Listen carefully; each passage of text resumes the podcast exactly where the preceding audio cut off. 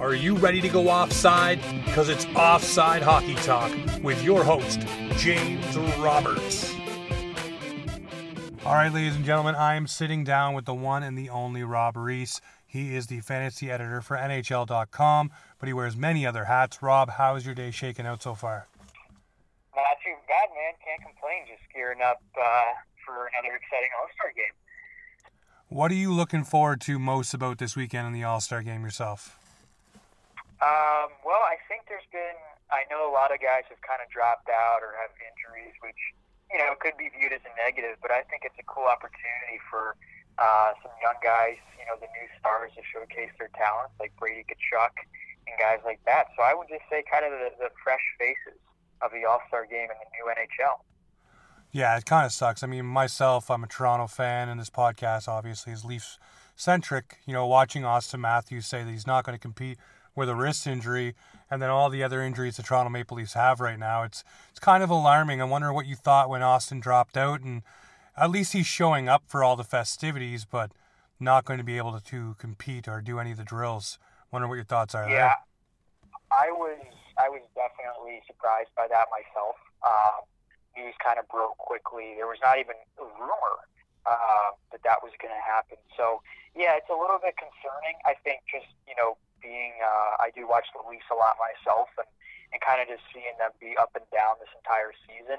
Uh, you know, it, it's hard what to make of it. I mean, look at the playoff standings in the Eastern Conference right now, and it's shocking. It's like jaw dropping to see Toronto being outside of that. So obviously, Auston Matthews is a huge part of their success moving forward, and it's going to be a huge part, you know, of this team trying to make the playoffs.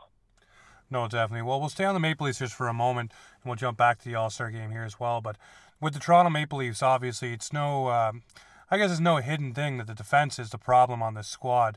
And, you know, losing Morgan Rielly and Jake Muzzin for chunks of time doesn't help that cause. I'm wondering, do you see this team making a move? I know the name Dumba has come up as of late as a player the Leafs are looking at, even Manson out of Anaheim.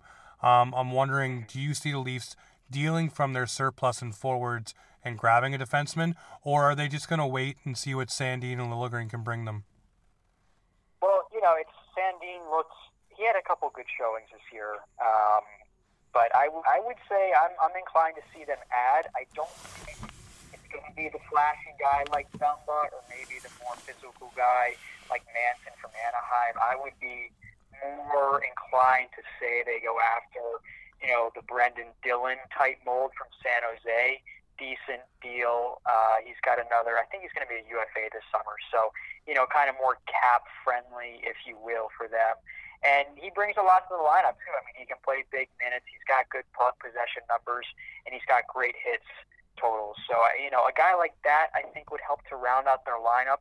I know the number one complaint you hear around the league about the Leafs is they can't really match the physical style of play. Yep. And think about this too: like the last two Cup winners Washington in 2018 and St. Louis in 2019, what did they have in common?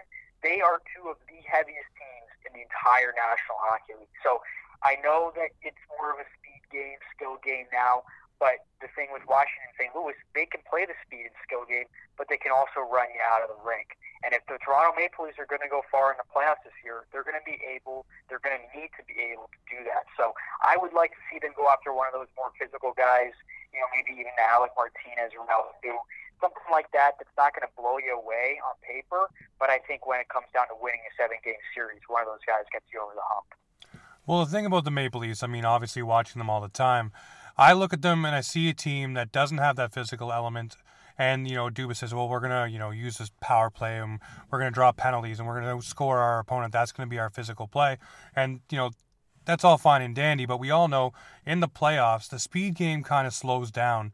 And as you go deeper and deeper, it's those guys like the Maroons who can grind you out and just grind the play. And they're often the ones chipping in the key goals at key times because they're used to that mucking it up, grind you on the board style. And yeah, we have Pierre Engvall and a couple of other guys, but we don't have that, you know, Tom Wilson or that Patrick Maroon, like I just mentioned. So if you're looking up front as well, Rob, who would you say to Leafs maybe trade away but add something in the front too, not just the back end? Would you say they should do that too? Well, that, that's a great point, and I think you almost have to because you mentioned it with Washington, Tom Wilson. I mean, he's he's an enigma. I mean, no one can play. I know he gets a lot of flack on Twitter. You know, all, all the people get riled up about his style of play, but what they don't understand is if you watch them play during the regular season or in the playoffs, he makes plays too. He's got great hands, good vision, and he's very hard to play against. So it's those guys, but it's also their third and fourth line players that really make an impact too. I mean, look at what Lars Eller as a three C did during yep. their cup run. He was playing near point per game pace, but he can also take some physical elements great on the defense side of the puck as well. And then when they had Jay Beagle playing fourth line center there when they won the cup, I mean that's a player that signed a bigger deal in, in uh, Vancouver just based on his defensive capabilities and physical style alone. So I would like to see that at least add a player like that. I just think that the market this year you know, in terms of guys, bottom six forwards. I mean, maybe you look at a guy like Blake Coleman who can chip in physically, he can score goals. He's really he's the only player in the NHL that has at least 19 goals this year and at least 145 hits. The only other player close to that is Brady Tkachuk. So those guys are very rare, and I think the price might be a little bit too high for Dubas to pull the trigger. Where I think it might be more cost effective for them to just gamble on that physical defenseman and hope that that's enough. Well, a player that has been linked to the Leafs before, and you know he is a UFA at the end of this year, not having the greatest year in New Jersey as well, but is Wayne Simmonds, And I'm wondering if you maybe take a flyer on him, if you could somehow get New Jersey to retain just a little bit. Um, I know you know it's going to be an expiring deal at the end of the year, but just something, and add him. Obviously, you know, hometown guy.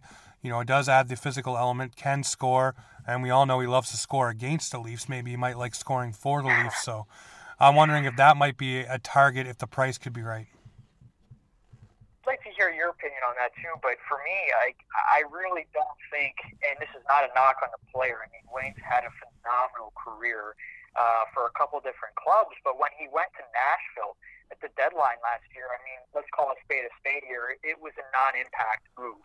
And I just worry, and now in New Jersey, we're seeing the same mold. So I do worry that Wayne's logged a little bit too many miles to still bring that style of play.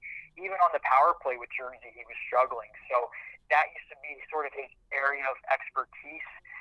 And I'm just not seeing that fit in Toronto. I mean, their power play is pretty dynamite as is. They can even dip into their second unit and put a guy from there up top to the first unit. So and at even strength, I just don't think he has what it takes anymore to really grind you down. Um, it would be a great story, I think, as you mentioned, for kind of the hometown, uh, you know, the hometown story. But other than that, I, I really don't see that being a difference maker for Toronto. Well, the only reason why I think about it is, like we just talked about, you know, Toronto is pretty loaded in their top six. Even if you go to the top nine, if you give him, you know, limited minutes, I know it's something he's not used to, but you limit his minutes and you put him out there just to do those things, to be, you know, the Wayne Simmonds who's the agitator, who gets guys to take dumb penalties at times, and you just limit his, you know, his exposure, so to speak. I'm wondering if he could be effective. I know that he's, you know, on the back nine really of a very, you know, physical career that he's had, but I don't know. For me, for whatever reason, maybe it might be that change of scenery that reinvigorates him, and next thing you know, he's he's up there playing with Auston Matthews or something, and you know, lo and behold, he's holding the Stanley Cup in Toronto. Like a guy can wish, you know. That's true, and and look at what Ilya Kovalchuk's doing in Montreal. Talk about a change of scenery, right? I mean, and he's an aging veteran too, so I can see that. And Toronto's probably that other market that that New York and Montreal that'll really get you going and maybe play with a little bit more edge. But I do think when I look at the Leafs trade deadline, my wish list would be one of those type physical defenders, and then definitely a backup goalie. I mean, I'm just scared that Freddie's going to get run into the ground, and, and one small little groin tweak, body injury around the time of the postseason, that would be a nightmare scenario without a backup goalie. I think he's battling something right now. If you look at his last five games, he hasn't exactly been, you know, lights out Freddie. Also, you know, running into the ground. That may already be happening too. And I really do hope the Leafs pull the trigger and get uh, Gorgiev or Georgiev, however you say it, out of uh, the Rangers. I know the price seems to be pretty steep, but if you look at it and you're able to sign him to whatever two, three million dollars per se, you trade Kapanen to get him, then you have that guy that may just be the heir apparent to Freddie Andersen when his deal is up. So I'm wondering, do you think that's the guy for Toronto? hundred percent. And with Gorgiev, you get a guy that could be a number one too. Even if Freddie did get injured for an extended period of time, Georgiev's numbers have proven for the past two seasons, this isn't exclusive to this year, that he's capable of handling a bigger workload. So that's your safest guy. I know the price might be a little bit high, but that is a position you cannot mess around with. Look at Murray with Pittsburgh this year. Tristan Jarry emerged as a guy that could carry the workload while Murray struggled. And Casey DeSmith. Holtby in, in, in Washington. Yeah, and Casey, right. Casey DeSmith was, was reliable too. And then look at Holtby in Washington. I mean, he's playing uncharacteristically bad now for the past two regular seasons in a row. Thank God Ilya Samsonov is very capable of being a number one there. I mean, that's just the reality with clubs nowadays. We're seeing it with Montreal. You cannot roll Carey Price out every single night and expect to remain competitive in this league. You need two capable guys, and Gorgie is at the top of that list right now. And you know what? The team that sort of started this whole, you know, 1A, 1B, you know, the tandem really well was the Boston Bruins with Halak and uh, and uh, Tuukka Rask. You know, that kind of set the bar. And then, I mean, you can even go back and say it was Fleury and Murray, but really, I think the best proof of the pudding is definitely the Boston Bruins with those two guys. A hundred percent. And now that strategy has not worked in the playoffs. It never. I can't remember. I cannot tell you the last time the team won with a good tandem like that. But as long as the tandem gets you through the regular season into the postseason, obviously you can't win the cup if you don't qualify for the playoffs. So getting that tandem now solidified is important. And then you know, come playoff time, you need Freddie to assert dominance as the true number one, which he will. I mean, he's he's one of the best goalies in the league as long as he's healthy. No, 100%. Well, I got to ask the question before we shift gears and do a little All Star game talk and around the league chatter. Um, do you see the Toronto Maple Leafs making the playoffs this year? 100%. And I, I, I'm not ashamed to say it. They were my preseason cup final pick with the Vegas Golden Knights in the Western Conference. So I really do believe in this Toronto team. I don't think we've seen them consistently fire on all cylinders this year. We saw flashes of it when Sheldon Keefe came in and kind of gave them that jump that they needed. But in terms of consistency, we have yet to see that. And that is the only word I want to hear when we're talking about Maple Leafs hockey. I don't need to see the end-to-end goals.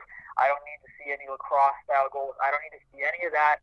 I just want to see a well-oiled machine playing two ways, winning three to one, three to two type hockey game. Definitely, and well, Sheldon Keefe does have them, you know, on a very good, you know, point percentage since he's taken over. So, you know, the last five games, as we keep mentioning, are a little bit of a blip right now, but obviously teams do go through dips and valleys. You go on an 11 game point streak, obviously, the other way's got to swing back eventually. So I do see them in the playoffs. I do see them pulling their socks up. Um, you know, for, for me as a fan, I want them to get into that third seed um, in the Atlantic Division because obviously if they go wild card, you never know, you might end up playing Boston yet again first round, even though you're trying to avoid that. So I want to see them uh, usurp the Florida Panthers and get back to where they need to be in the top three of the Atlantic. There's no harm in a little parity anyway. I think it makes it more interesting for everybody. Whether you're a bit more nervous now than in seasons past, I think it's overall a pretty good thing for the league. And it makes it, hey, a little bit more fun to tune into every Leafs game, especially in late January, early February. Well, that's been the thing too, and I, said it the past two seasons when the Leafs had a playoff spot basically locked up in January. You know, it's hard to have that engine humming at all cylinders. You know, especially the bunch of young guys, as Sheldon Keefe has said. You know, a little immature. You know, you get to the playoffs finally, and you got to switch that switch on, and these guys aren't used to that. So maybe having to battle and scrape to get in, you may get the best version of this Maple Leaf squad, anyways. There's no better example than Tampa Bay Lightning of last year. I mean, when you think about no parity in the regular season and then getting swept in the first round of the playoffs, I mean, that is the pinnacle example of what you don't want. And I agree. I think if, if this is probably good for those young guys in the Leafs. Learn how to win games now. Learn how to win meaningful games because we all know that every single game in the playoffs is meaningful. No, definitely. Well, there's one question I want to ask about the Maple Leafs before we move on. Um, at the beginning of the season, I decided to take a bet, and it was for the Toronto Maple Leafs to finish with more points than the Philadelphia Flyers for $100. I'm wondering, would you have taken that bet at the beginning of the season? I would have I would have taken that bet ten times. there, there's uh, there's no chance that that doesn't happen. Yeah, so we're talking about the Flyers, who are probably the most inconsistent team, the most inconsistent competitive team in the National Hockey League. They'll win five, they'll lose five, and this dates back to like five years now. There's it doesn't matter who's coaching. There's just something going on there in Philly. I think for at least for this year, anyways, I think you're starting to see some of the age and some of the guys, and maybe the team, the veterans are starting to age out a little bit. But you never know. But yeah, no, I took that bet, and now I'm holding on to my seat, hoping the Maple Leafs can straighten her out. so I'd be shocked if you lose that one. I really would be. I don't think there's a chance that. I might have to send you a message when I do. The, the other thing I want to talk about, I mean, obviously we have the All Star Weekend coming up, and the NHL is looking for fun. And not that this story is fun, but we do have uh, one mascot that is making headlines right now, right before All Star Weekend, and that appears to be Gritty, um, getting a little gritty with a young fan. Um, wondering what your thoughts are here, and um, do you think Gritty did it? I have no idea. I mean, he's dominated mascot headlines since he's gotten into the league, so you know, maybe he cools off headlines a little bit, and hopefully that situation uh, gets resolved to both parties' liking. Yeah, no, I hope so as well. I was just reading a little article.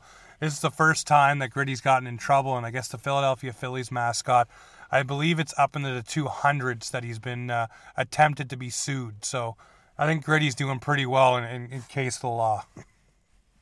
Yeah, and I think like the Fanatic had a lot of problems with Philly too. So a tough market, but uh, you know, I, I think uh, hopefully this resolves itself, and, and like I said, everybody um, comes out satisfied. Definitely. Um, so another thing that happened in the league, and I want to ask your opinion on this. Obviously, has been hot button for at least a couple weeks now since it's happened. Um, the Chuck hit on Kassian. We there's the two basically hits in the game. The first one looked real bad, where Kassian's head snapped around. Obviously, you know the second one and what happened afterwards. I'm wondering what your thoughts are there. Obviously, it's good for the game to get a little bit of heat and a little bit of blood, a little bit of people getting, you know, up in each other's face. Um, but I'm wondering if it should have been just left to what happened on the ice, or do you think that the uh, supplementary discipline was warranted? Well, it's, it, when you're talking about two players like that, it's very hard to assess. I mean, those two players play a very similar style. Obviously, Chucky, you know, is, is a much higher end talent guy um, and Kassian. But you know, Kassian's proof he could hang on the top line with McDavid. You know, so when you have two big guys going at it like that, you know, look back to Lucic, guys like that. I think it's hard. I think it's hard to assess, you know, one side or the other. Um, and, and maybe just, you know, now it's funny, the, the loose for the uh, Flames, excuse me, their first game out of All Star uh, break is against the Oilers. You know, Kassian's first game back from suspension. So there's certainly some theatrics, um, you know, underlying there too. You know, my personal opinion on it is, is like I said, I mean, when it's those two guys, you know, if you sub in Tom Booth in that conversation or Lucy to guys like that, it's very, very hard to say because um, those guys are kind of playing a different style. Just naturally, I mean, they're so much more physically. Uh, I don't know if you want to say gifted, but they're just they're just so much bigger than other guys. It's, it's really hard to assess that. Yeah, and for me, you know, obviously, I've done a lot of listening of different podcasts and different shows and everything like that to see engage in opinion. I, I agree with Paul Bissonnette and the guys on Spittin' Chicklets. I think it should have been just left to the ice. Um, you know, the hits were hit. There's no penalty called. You know, he defended himself afterwards or defended what he felt he needed to defend after that. And then, you know, nobody was quote unquote hurt. Um, you know, one guy turtled and obviously even Warrior Hockey, his sponsor, decided to make a you know a nice picture of it. So, you know, I think it could have been left there and left alone. But you know what, the league felt it might need to do something, and now George Parros is going to be in the house when they do play each other next. To if anything boils over, obviously there's going to be a whole lot more. But I like the fact that Battle Alberta's got some juice to it. I like the fact that you know LA and Calgary got a little bit of juice going on and it's something that hockey needs. I mean, you, love the rivalries, and you don't like the forced narratives. You know what I mean? Like Patrik Laine versus Auston Matthews. You know, one versus two, all that stuff. You like when things actually naturally and organically happen. So this stuff here, it's all organic. These guys don't like each other, and then obviously the teammates pile on because they want to defend their guy. So I like this stuff in hockey, and I think we need a little bit more of it the only downside is it's only coming from one or two teams right now. Yeah. Right. You know, I wish I wish we kind I kind of missed the days of the Avs Red the Red Wings rivalry that was so physical, so intense every single game. Same thing early Caps Pens. I mean that's and Philly Pens. Sens Maple Leafs. Like, exactly exactly. Like I, I kind of miss that, and I, I wish that that was more storyline across the league with more teams. That's that's the one thing. Maybe I'm a bit uh, of a dinosaur in that belief, but I really do miss that. And I think you, you hit the nail on the head. I mean, if you step back from the Kassian and Tkachuk situation, this is just great. You know that the Battle of Alberta is back on. I think people that you know, especially here in the state, they don't truly understand um, that rivalry. I used to work for the Flames actually. I mean, those Oilers Flames games were incredible uh, to see in person. So, you know, I think, hey, if we're lucky enough, maybe they could even get matched up in the first or second round of the playoffs too. Gee, that that would be ratings galore right there. Absolutely, it would do numbers unbelievably in Canada. I really want to see it, and you know, being a Maple Leafs homer, I want to see them play the Montreal Canadiens. And for a little bit this year in the standings, it looked like that might have been a possibility. Obviously, I don't think so now with the Canadiens kind of falling off. But you know, I want those rivalries. I want the juice back, and hopefully it'll be more than just a few teams, and maybe something will happen. But you know, even you know, we got a little bit of it last year and a little bit of boil over this year, but then they went and hired DeBoer in uh, Vegas. But you had the the rivalry starting to simmer and bubble there between Vegas and San Jose with all that went on in the playoffs and everything in those two teams. But hiring DeBoer kind of threw a little bit of water on that, I think. And I'm wondering what you feel about the uh, Gerard Gallant situation. Seeing we just uh, brought those two teams up, how do you feel about him being dismissed? I don't think it was fair to him, especially what he did with that, you know, golden bunch of misfits. But unfortunately, he's out the door, and now DeBoer is in. I'm wondering what your thoughts are there, Rob.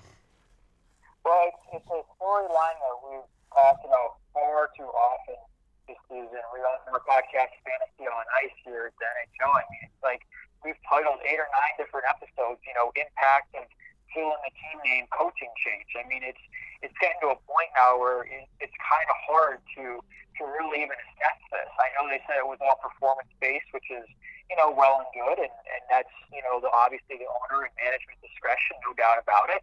That's the way it works, tough business. But um, you know when when you look at it on paper, 57 points, uh, they were three points shy of the division lead at that time in the Pacific. So you know I, I do think you know that that is a very difficult situation because the owners believe and you know management believes how successful that team can be, and I I believe it too. I mean that should be the top team in the West this season. So um, you know a tough tough call, but um, you know DeBoer is obviously a very good coach as well. So is Gallant, but um, you know poison I guess. You know it, it, it's hard to say, but I do think with DeBoer we're going to see that team really really play some systematic hockey. And, and when you have guys like Patchen and Stone and Stastny and Stowe, I mean, that team is going to be a very, very hard team to bounce from the playoffs. No, 100%. Well, I'm just wondering, you know, every GM likes to have their own guy. Obviously, Kyle Dubas is no secret. He really wanted Sheldon Keefe. Even uh, while Babcock was there, you know, the rumors were flying. Then you have um, George McPhee obviously brings in Gallant, and then he goes upstairs and now Kelly McCrimmon's the GM. Obviously, every GM likes their own guy. So I'm wondering if that was just his. Um, I guess the losing streak was his way of being able to put his guy in place and not have to worry about it or you know worry too much about the semantics. But I mean, if you look at Daniel Negreanu, who's a huge Vegas Golden Knights fan, and you listen to him on the Spittin' Chicklets podcast, holy smokes, he uh, he really had the pulse of the fan base and talking about it. But yeah, I, I think it goes to every guy wanting their own their own coach in place, and we'll see what happens. But you're right that Vegas team is is one of the most stacked teams. I mean, you look at Stone and Patches and Marchessault, and you go down the list, and even the defensemen on the squad, and then you have Fleury. You can't go wrong, and they play that physical way, and they got Ryan Reaves in there too. So, yeah, I, I like your pick of taking them to the Cup final, and you're not the first person I heard say that too. I just don't anyone in the West that can that can go toe to toe like that. I mean, Vegas can rule out three lines that can score now. Their fourth line obviously can hit. You don't even have to name who's on that. Everybody knows. So, and that, that's just a very, very difficult team to play against. And, and yeah, credit to George McPhee. I mean, right out of the gate, he got the guys he wanted. He knew exactly what he wanted to do. And now you're missing his team. You're in, you out, compete heavily for the Stanley Cup uh, trophy. And what's crazy is this team was so well positioned that this year, when they go to the draft, they are going to use that second round pick they got from Pittsburgh to take Marc Andre Fleury, their starting goaltender. So, yeah, McPhee did wonders, especially with the expansion draft and building this squad. And I don't think Seattle's going to get the same shake of the stick when they uh, they come and do their expansion draft. I think teams have uh, widened their eyes and understand what's going to happen. I totally agree. I, I think everyone learned their lesson, and you know, too bad for Seattle, I guess. But you never know; they they could still pull off some magic too. I mean, these uh, these constraints on teams trying to protect players or you know expose others pretty difficult. So you know, there, there's definitely going to be some good guys available. But you're right; I, I don't see this being a Seattle team you know, going to the Cup final in year one. No doubt about it. No, and there's a lot of teams that are in, we'll call it cap hell, you know, that'll want to get rid of some contracts and obviously will dangle some assets to do so. So, yeah, no, I think Seattle will be competitive. I don't see them doing what Vegas did, and I don't think anybody saw what Vegas did and thought it was going to be that way at the beginning of the season, right? Going from being on a napkin to the Stanley Cup Finals is is a you know a movie. So obviously they wrote that movie pretty well. And this weekend, speaking of movies, we have the NHL All Star Game. All of the best in the NHL coming together, except for the ones who are either taking the time off with suspension or just showing up, as we talked about Matthews, to do the festivities. I'm wondering what your thoughts are about the event as a whole, and then obviously. The marquee event for me this year is watching the women's hockey at the All Star game. I think this is great, and I think it's finally good that the NHL is starting to dip its toe into the water, and hopefully this leads to the creation of a National Hockey League's women's side of it. I'm wondering what your thoughts are on the game, and then of course the uh, the women's tournament that's going on as well. I agree with you. I think the women's tournament is what I'm most excited for too. I mean, you know, you, you see uh, them kind of meeting up USA, Canada. Seems like they're competing for a gold medal almost every year, whether it's Olympics or World Championship hockey.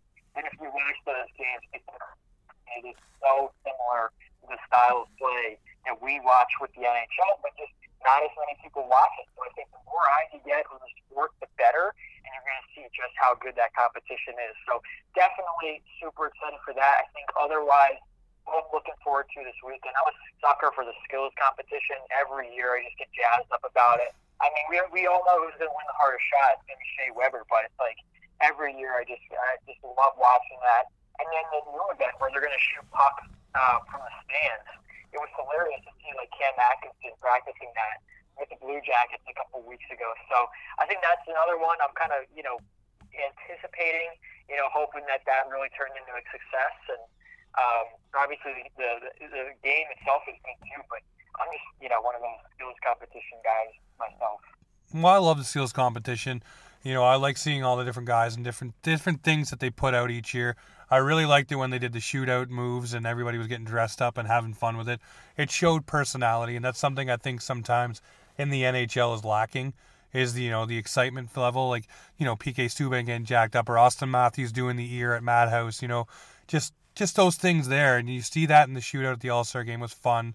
You know, I want more of that, and maybe this in the stands thing will give guys, you know, the chance to show off a little bit of their personality and flair.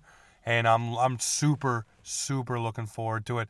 I'm wondering, uh, is there one guy you're looking forward to uh, the most to see this weekend do some things? Well, I mean, I hate to bring it back here, but I'm really looking forward to Matthew Tkachuk and Leon Draisaitl being on that same Pacific Division team we saw what Draisaitl said about how he won't get on the ice if Tkachuk's on at the same time. I'm sure just by a little bit of overlap that that will happen. So I'm looking forward to that. I think it's you know it kind of adds intrigue, a little awkwardness. Um, whether you know Leon Draisaitl meant that or not, I, I think it's pretty funny. And then with Tkachuk, uh, Matthew there, there's also Brady Tkachuk there too. I'm sure they were going to coordinate a little something special and uh, I believe their dad still lives in St. Louis. So that should be a nice little kind of Tkachuk family affair there. No, that is going to be pretty awesome. I'm wondering if we get another Wes McCauley moment where he uh, makes them both take the face off at the uh, at the All Star game. I wonder what you think about that too. With Wes McCauley, obviously, just talked about personality, and he is uh, for the rest side of things is injecting it into the game. And I, for one, I don't mind it. I enjoy it. I think it's funny. Um, you know, can he go over the top sometimes? Of course, anybody can, but I think it's pretty funny the things he does, and he also seems to to hone in on special moments like that one with the brothers. So, I'm wondering what your thoughts are on Mr. Wes McCauley. I mean, it works. He's a great official. I mean, there's no doubt about it. I mean, anytime that you can get more personalities from anybody that's on the ice, including officials. I think it's good. You know, you don't want to see it, you know, dictate a game or take over. Obviously, I don't think anybody is paying, you know, to, to take a ticket to, to watch that. But, um, but no, I do think it's good. And, and yeah, I mean, it should be uh, pretty awesome if something like that happens at the All Star game this weekend. So I'm going to ask you a question about the All Star game. There's a lot of humdrum about it. Some people say get rid of it altogether. Some people say they don't watch it anymore. Some say it's bland, whatever. For me, I enjoy the whole thing, the entire spectacle. I enjoyed it as a kid up until now. But I do believe that there should be something on the line for the game itself. And I'm thinking it should be home ice for the Stanley Cup final. I'm wondering what your thoughts are on something like that. I think baseball does something to that effect. I'm wondering if that may add a little bit of juice to the guys playing in the game? I think it's I think it's a good idea. I mean, any any any time if you can incorporate a bit more of a competitive nature, maybe raise the stakes, up the ante, if you will. I think that's a good idea. I, I know that probably all the leagues, all the top leagues are looking at ways to kind of buff up, spruce up the All Star game. It's an event that I personally really enjoy every year. I mean, I think people that are watching it, they're probably just not really sitting down, appreciating you know everything that goes into that production. Um, you know, and all, all kind of back scenes, behind the scenes type work. So, yeah, I mean, I, I respect if you don't want to watch, you don't want to watch it, but I do think that that could help to bring some of those fans back into it if you did raise, raise the stakes on the ice just a little bit. Yeah, I think if you had those stakes attached to the game, obviously, you know, a, you then have to hope that your team makes a Stanley Cup final. But then the guys will be trying a little bit harder because obviously there'll be some players on that team that do think their squad has a chance. So I don't know. I'm, pretty excited for for the All Star game as a whole. I can't wait for it to get on. I can't wait for the festivities to kick off. Um, the last thing I'm going to ask you, I'm going to get you to put your prediction hat on right now. We know where Toronto's sitting. We know what you said that your early season prediction was for a Stanley Cup final. Who do you see making it all the way now that we've seen almost half the year? Yeah, it's not that I'm off Toronto now. I, I still think they're a very talented hockey club, but I think the more realistic, you know, assessment of that team this year would be, you know, getting to the second round, maybe the third round, but I think they lose in the second round. They probably play 14 games though, and it's going to be overall like viewed as a positive, right? Like viewed, as kind of like a building block season where they got a new coach in there. Um, I just think, you know, when you look at a team like the Capitals this season, they, they're just far too good. I mean, and, and it's it's kind of sad in a way. They really only need to play 20 minutes against teams in the league to win. Uh, there's so many times you watch that team play the first two periods, come out a little bit sleepy. They're down three to one, and they win four to three in the third period alone. So when you see stuff like that, I just can't envision a scenario in which that team is not going back to the Cup final. You know uh, for for other teams like Boston, like you know they're great too. But I just think the Capitals this year, they're real, they're really destined to win another one, and um, they just have pure minds at top that can really produce. They've got great defense. I mean, John Carlson, holy moly, this guy could have 100 points as a defenseman this year. The last time that happened, it was Brian Leetch. It's insane. Too for the Rangers. Yeah, so I, I just think that that team is far too good. They have two good goalies. Uh, I think that's going to be a real tough ride. Uh, barring now, granted, if they do sustain the injury, that could be a totally different story. But as things stand right now, I would say Washington out of the East, and in the West. I mean, obviously, I'm real high on the Vegas Golden Knights, but I do think the West is interesting in, in just that you know St. Louis is very good again. Think about what they've done without Larry Tarasenko pretty much the entire year. I think they only played like ten games or something. Yeah, it was a small you know, amount of games. Yeah, I mean that's incredible that that team's still firing like that. The talk of Binnington not being legit that lasted 30 seconds. I mean, this guy is unbelievable, and I th- I just think the West. I mean, the style of play. I mean, even a team like Dallas. I know they're kind of sleepwalking right now through the regular season, but if they start scoring, if they get depth scoring, that's a very hard team to beat. So I think when you look at the West, uh, obviously, like I said, Vegas is my favorite there, but it wouldn't shock me to see Dallas in the final. It wouldn't shock me to see Colorado led by Nate MacKinnon in the final, and it would not shock me if certainly to see the Blues back there too. well, what's your take on the West? I, I, I like that. Like that's my best breakdown of it. But like, what who's your favorite out of the West? You know, if I had to go with the team out of the West, for whatever reason, I keep getting drawn towards the Colorado Avalanche. Just the way that Nathan MacKinnon can will that team. Cale Makar is on fire. Uh, that team, it just seems like it's a team of destiny. I know a lot of people will look at me and say, well, look at Vegas, or, you know, you go and look down the road at St. Louis. You know, for me, for whatever reason, I think Colorado is going to be firing in all cylinders come the playoffs. Um, you know, Nazem Kadri's out to prove things. Uh, who would have known, you know, give the guy a little bit more of uh, ice time and you, you start bumping up his goal total again. So uh, for me, I'm looking Colorado out of out of the West. Uh, I know I'm picking somebody that probably no one else is going to pick. And then out of the East, um, I agree with you on Washington. I just get a little bit worried where we saw Tampa do the whole only have to play 20 minutes and have a great season, you know, tuck it in, get ready for the playoffs, and then we know what happened. Um, I'm looking actually for Tampa to make it to the uh, the Stanley Cup final, so I would say Tampa, Colorado. I like that. I like that a lot. I mean, in Tampa, you know, if there's one team right now that you know, quote deserves it, um, you know, it's definitely the Bolts. And for Colorado, I think the the thing about them this year, they kind of remind me of the Hurricanes from last year, where they have that kind of top heavy offense that's super elite, very hard to match that production in the playoffs. And then their goaltending is not that good. Like Grubauer, he's okay, he's not great, but I don't think that that's going to cost them a playoff series. I think he's going to he's going to rise to the occasion enough to make some big time stops. But I think ultimately you know, I, I just don't think they have everything you want to see for them to get to the final. Now, Carolina, like they had a great year last year, but I think they have the same exact concern this year with Mrazek and net. I mean, he played he played below a 900 save percentage in the first round of the playoffs that year, and they still advanced. And that that's just I don't think that you can recreate that as a, a blueprint model for success. And I also think that injury to Dougie Hamilton this year really, really hurts that team um, that sucks for him too. Season, maybe not, but if he if he's not back ready to go in the playoffs, like that is a major blow. Yeah, losing Dougie Hamilton, that really actually sucks. I mean, he was having a great career year too. You know, 14 goals, I think it was. He was he's on pace for one of his best offensive years, and then to have that happen, it just it sucks, but at the same time, you know, it gives a uh, you know another guy like uh, Slavin the chance to go to the All Star game and to step up his game, and hopefully you could see what else you have on that Carolina squad. And like you said, maybe Dougie comes back for the playoffs and they're ready to go with Mister Game Seven now signed as well. So. So one thing I want to ask you about the Bolts, if you have them going back to the final, what do you think is different about the makeup of that team this year than in years past? Um, the reason why I'd say they'll be going to the finals this year is last year, like we said, they cakewalked the league.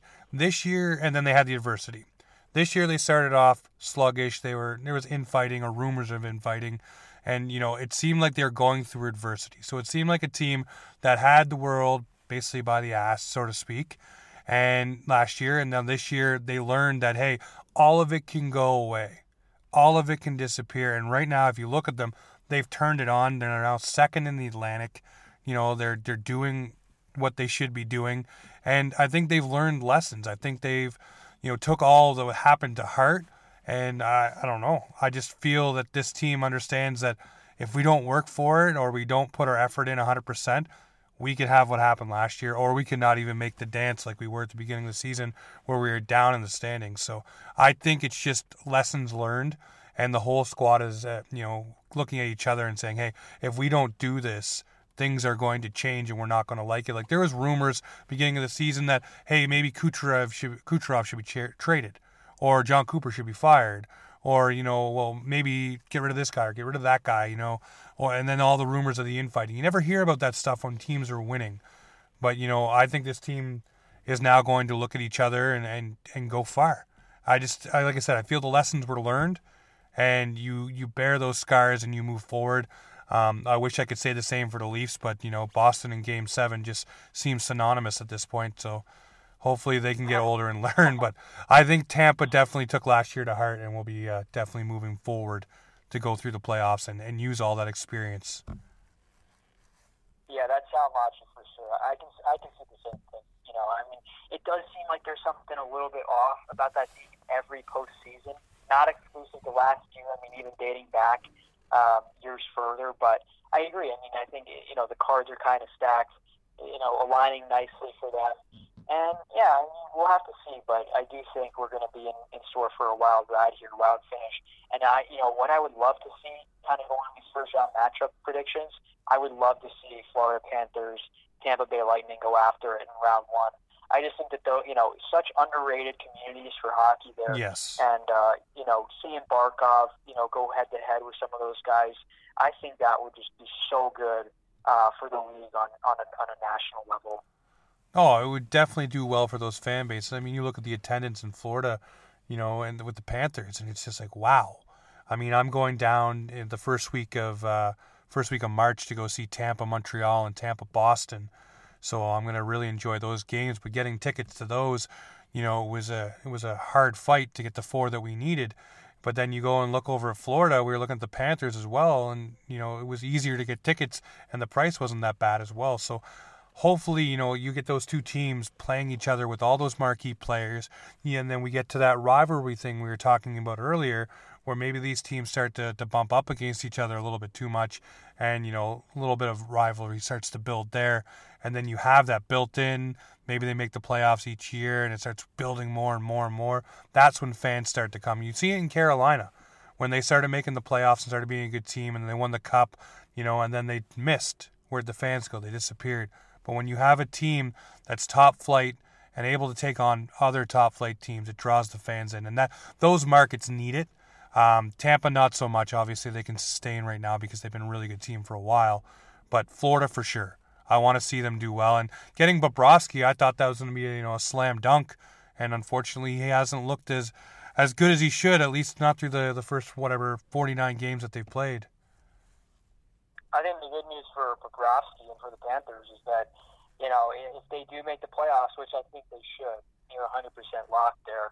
And if they win a round and Bobrovsky plays great, I mean, no one's going to remember his regular season. So I think it's yeah. a nice kind of optimistic sort of attitude to have. And, and let's not forget, Coach Q behind the bench there really knows how to roll lines, get favorable matchups.